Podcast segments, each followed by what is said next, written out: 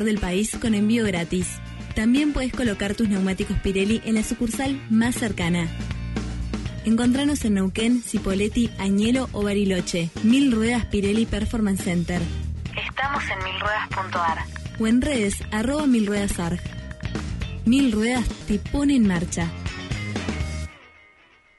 Desde las 7 y hasta las 9, Tercer Puente.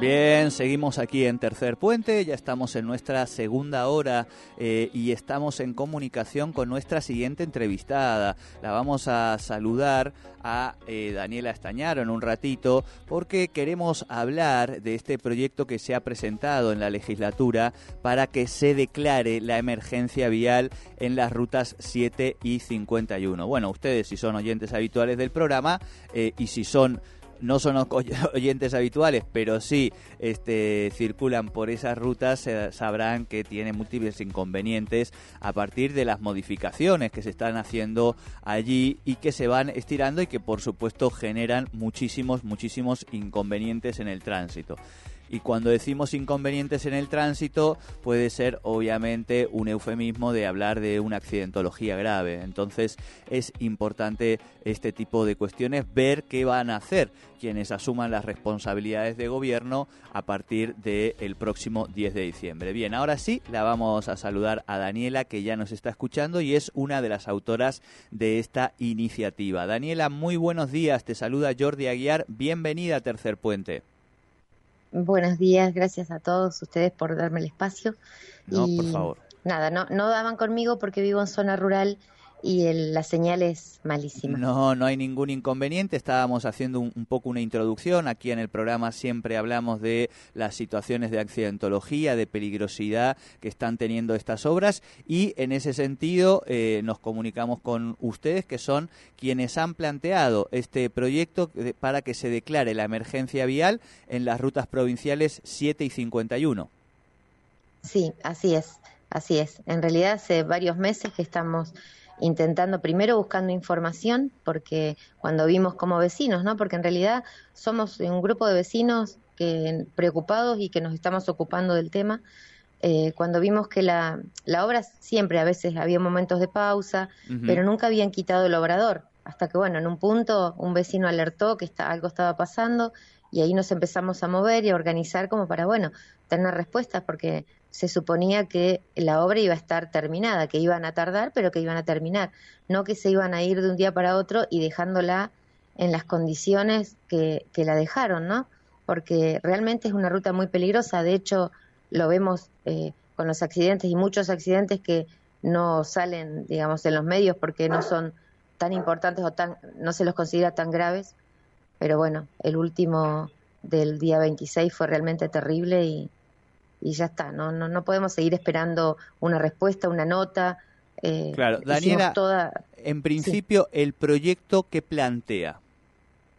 Y el, el proyecto es, eh, un, pedimos que se declare de emergencia la ruta 7, emergencia vial, la ruta 7 y la 51, y que los legisladores tomen cartas en el asunto, eh, que de una u otra forma ellos verán la manera que tienen de interceder entre el gobierno, la empresa, nación, ellos verán qué, cuál es el camino, porque nosotros como vecinos ya agotamos, hicimos todo lo que pudimos hacer como vecinos.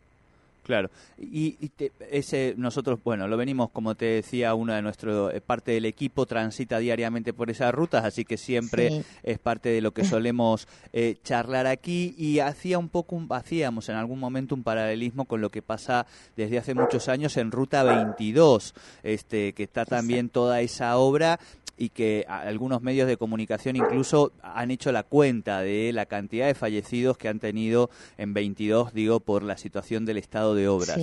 Comento esto, Daniela, porque claro, imagino que igual que vos, la, preocupación hoy también eh, tiene que ver con esta idea que se está planteando de paralizar toda la obra pública en el país. Y ahí es donde también uno dice, pucha, esto un poco también va a, dejar estas situaciones así. Digo, pensando en, este escenario que uno parece que, que es lo que se va a venir, eh, ¿Cómo piensan ahí que, los legisladores, que vialidad, digo, qué, qué pasos podrán dar, digamos, ¿no? Porque lo que parece es que las señales que se van dando desde por lo menos el gobierno nacional que asumiría es que todo esto se, se va a mantener paralizado. Eh, sí, bueno, eso es lo que se habla de un futuro, pero yo calculo que esta obra, que es una obra iniciada hace unos cuantos años, eh, tiene que haber, en teoría, que recibió fondos de nación, eh, algo tiene que haber, o sea, yo entiendo que para ir una, para hacer un avance de obra, una obra de este, de este tamaño, tiene que haber habido un, monto destinado bastante importante. Y bueno, si no se puede avanzar, yo iría a que se investigue qué pasó con la plata que mandó Nación, por ejemplo. Porque en realidad eh, podemos pensar qué va a hacer el gobierno que sigue, pero este gobierno anterior estaba a cargo, o sea, eh, se, se contrataron empresas, las empresas siguen siendo responsables de la obra porque levantaron el obrador, pero no significa que hayan dejado la concesión. Claro, claro, claro.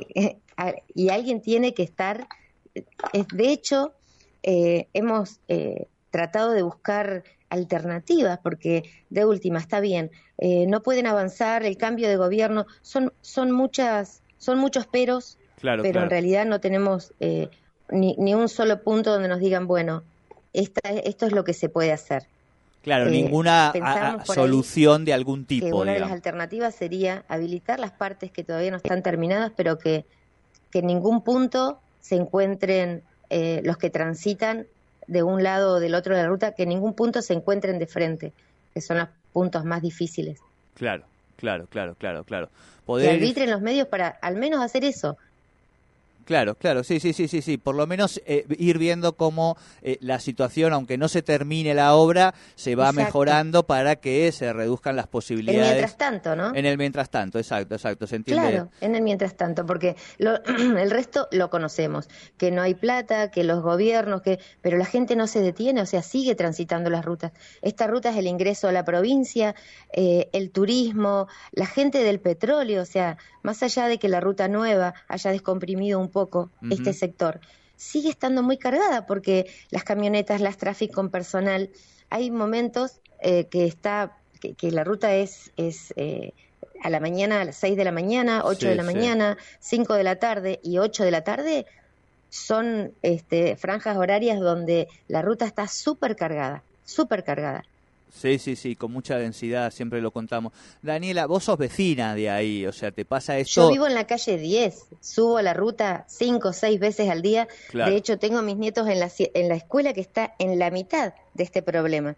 Y es para poder ingresar todos los días y salir de la escuela, eh, no, no te puedo explicar la sensación de, a ver, ¿cómo hago para, para, para poder ingresar a la escuela y salir? Porque además hicieron la, hay una pasarela, pero tampoco está habilitada.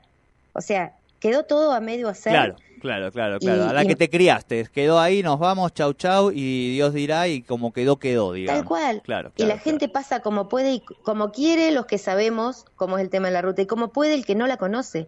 Porque al no estar demarcada, cuando tenemos que cruzar de un carril a otro, porque de hecho de pronto te encuentras con un tambor, eh, con una franja. Ahora, bueno, tengo que aclarar que después del accidente iluminaron la zona esa, la del accidente nada más. O sea, el ingreso de la calle 9. La misma situación lo tiene el ingreso a la calle 8, o sea, el cambio de carril. Y ahí no iluminaron. Entonces, no entiendo por qué vamos a esperar otro accidente para que ahora vayan y pongan. Porque las luminarias están, lo que no es, no están conectadas. Igual que el ingreso a la 10, que levantaron, levantaron el asfalto y es un desastre pusieron las luminarias, pero tampoco están conectadas. El ingreso a Vista Alegre, el ingreso a Vista Alegre es terrorífico. Es terrorífico. Y los otros eh, em, también cambios de dirección que han hecho de acá hasta el ingreso a la ruta 51, hasta la rotonda de la 51.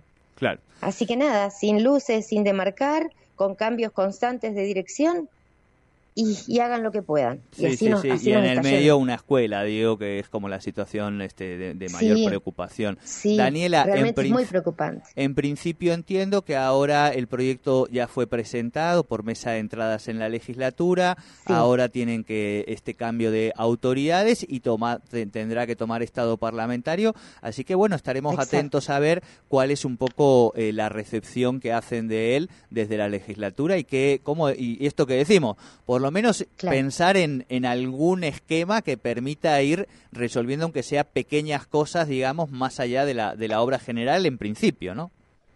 Claro, exacto. De hecho, nosotros no es que solamente eh, eh, trabajamos, eh, este proyecto es, digamos, el cierre de un montón de intentos porque alguna de las autoridades se haga cargo. Hemos hablado con los intendentes municipales, hablado, perdón, mandado notas, ¿no? Como corresponde. Sí, sí. Al al intendente de Centenario, al intendente de Vista Alegre, a ambos consejos deliberantes para que intercedan y lo declaren de, realmente de interés y es porque es gravísimo lo que está pasando.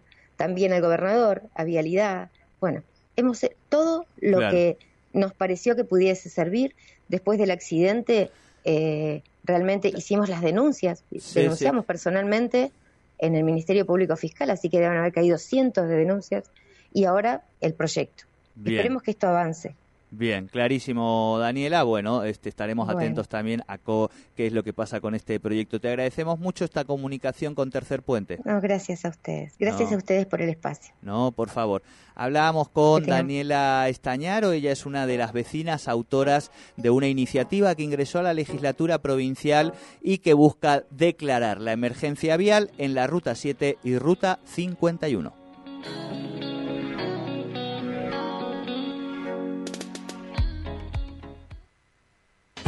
Rápido y sin problemas. Así opera Expreso Oliva Hermanos, brindando a sus clientes